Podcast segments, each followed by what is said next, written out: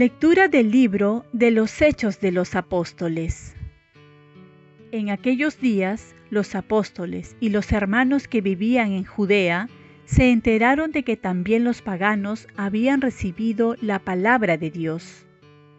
Cuando Pedro subió a Jerusalén, los partidarios de la circuncisión le reprocharon, Has entrado en casa de incircuncisos y has comido con ellos. Pedro entonces comenzó a contarles detalladamente lo que había sucedido. Estaba yo orando en la ciudad de Jafá cuando tuve una visión. Algo que bajaba, una especie de toldo grande, sostenido de sus cuatro puntas, que se descolgaba del cielo hasta donde yo estaba. Lo miré atentamente y vi en él cuadrúpedos, fieras, reptiles y pájaros. Luego, oí una voz que me decía, Levántate, Pedro, mata y come. Yo respondí, Ni pensarlo, Señor. Jamás ha entrado en mi boca nada profano o impuro. La voz del cielo habló de nuevo. Lo que Dios ha purificado, no lo llames tú profano. Esto se repitió tres veces y de un tirón lo subieron todo al cielo. En aquel preciso momento se presentaron en la casa donde estábamos tres hombres que habían sido enviados desde Cesarea para buscarme. El Espíritu me dijo que fuera con ellos sin dudar. Me acompañaron estos seis hermanos y entramos en casa de aquel hombre. Él nos contó que había visto en su casa al ángel que en pie le decía, envía a alguien a Jafá a buscar a Simón llamado Pedro. Lo que te diga te traerá la salvación a ti y a tu familia.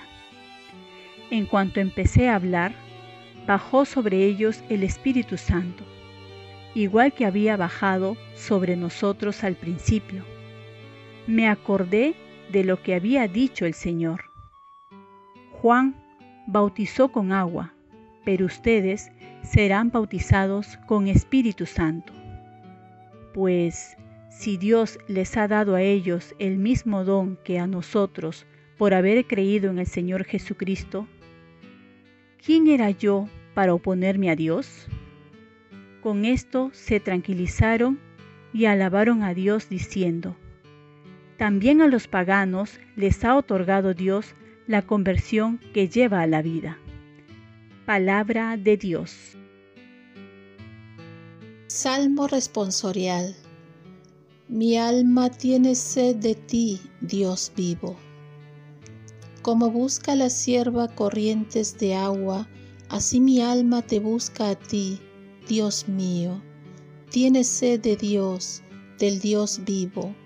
¿Cuándo entraré a ver el rostro de Dios? Mi alma tiene sed de ti, Dios vivo. Envía tu luz y tu verdad, que ellas me guíen y me conduzcan hasta tu monte santo, hasta tu morada. Mi alma tiene sed de ti, Dios vivo. Que yo me acerque al altar de Dios, al Dios de mi alegría, que te dé gracias al son de la cítara. Dios, Dios mío, mi alma tiene sed de ti, Dios vivo. Lectura del Santo Evangelio según San Juan. En aquel tiempo dijo Jesús, En verdad, en verdad os digo, el que no entra por la puerta en el aprisco de las ovejas, sino que salta por otra parte, ese es ladrón y bandido.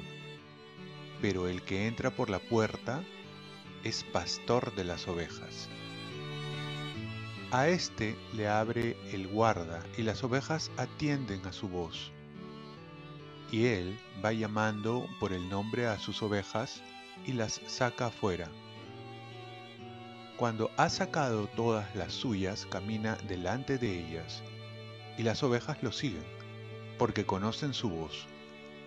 A un extraño no lo seguirán, sino que huirán de él porque no conocen la voz de los extraños. Jesús les puso esta comparación, pero ellos no entendieron de qué les hablaba. Por eso añadió Jesús, En verdad, en verdad os digo, yo soy la puerta de las ovejas. Todos los que han venido antes de mí son ladrones y bandidos, pero las ovejas no los escucharon. Yo soy la puerta. Quien entre por mí se salvará y podrá entrar y salir y encontrará pastos. El ladrón no entra sino para robar y matar y hacer estragos. Yo he venido para que tengan vida y la tengan abundante. Palabra del Señor.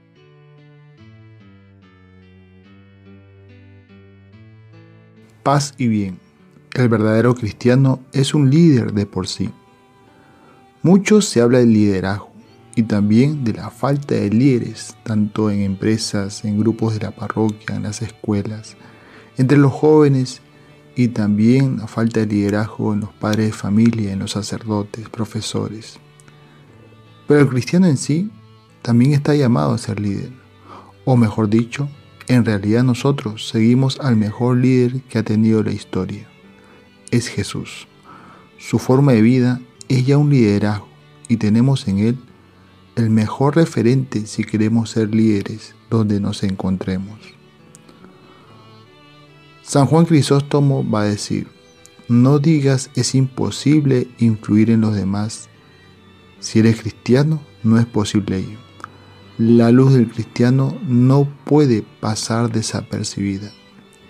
Por lo tanto, tenemos una influencia innata sobre los demás, que viene del seguimiento de Jesucristo. El Evangelio de hoy nos da algunas características de este liderazgo que lo encontramos en la figura del buen pastor.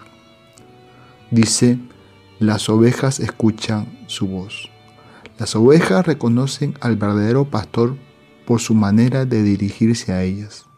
El Papa Francisco nos habla de pastores con olor a oveja, es decir, pastores que se hacen sentir cercanos, familiares, y es que se nos debe encontrar siempre disponibles para que se nos encuentre en cualquier momento. Por otra parte, el pastor ha de saber escuchar la voz de las ovejas. Solo el que escucha es quien ama. Si no escucho, entonces no estoy amando. No puedo exigir a los demás que me escuchen si es que ellos no se sienten amados. Será difícil entonces guiarlos a Dios. Saber escuchar es también saber acompañar como lo hizo Jesús con nosotros. Dice el Evangelio también, yo he venido a dar vida. Un buen pastor, un buen líder, siempre va a buscar lo mejor para el otro. No va a sacar provecho para sí, sino sacar lo mejor del otro, buscando su bien, su crecimiento, su felicidad. Y esto se logra dando lo mejor de nosotros a los demás. No solo nuestros dones, sino también nuestro tiempo. Jesús es el buen pastor es el verdadero líder y va a decir, yo he venido para que tengan vida y vida en abundancia. Por ello, quien sigue a Jesús tendrá vida abundante. Oremos. Virgen María, ayúdame a vivir con el liderazgo del buen pastor que es Jesús. Ofrezcamos nuestro día.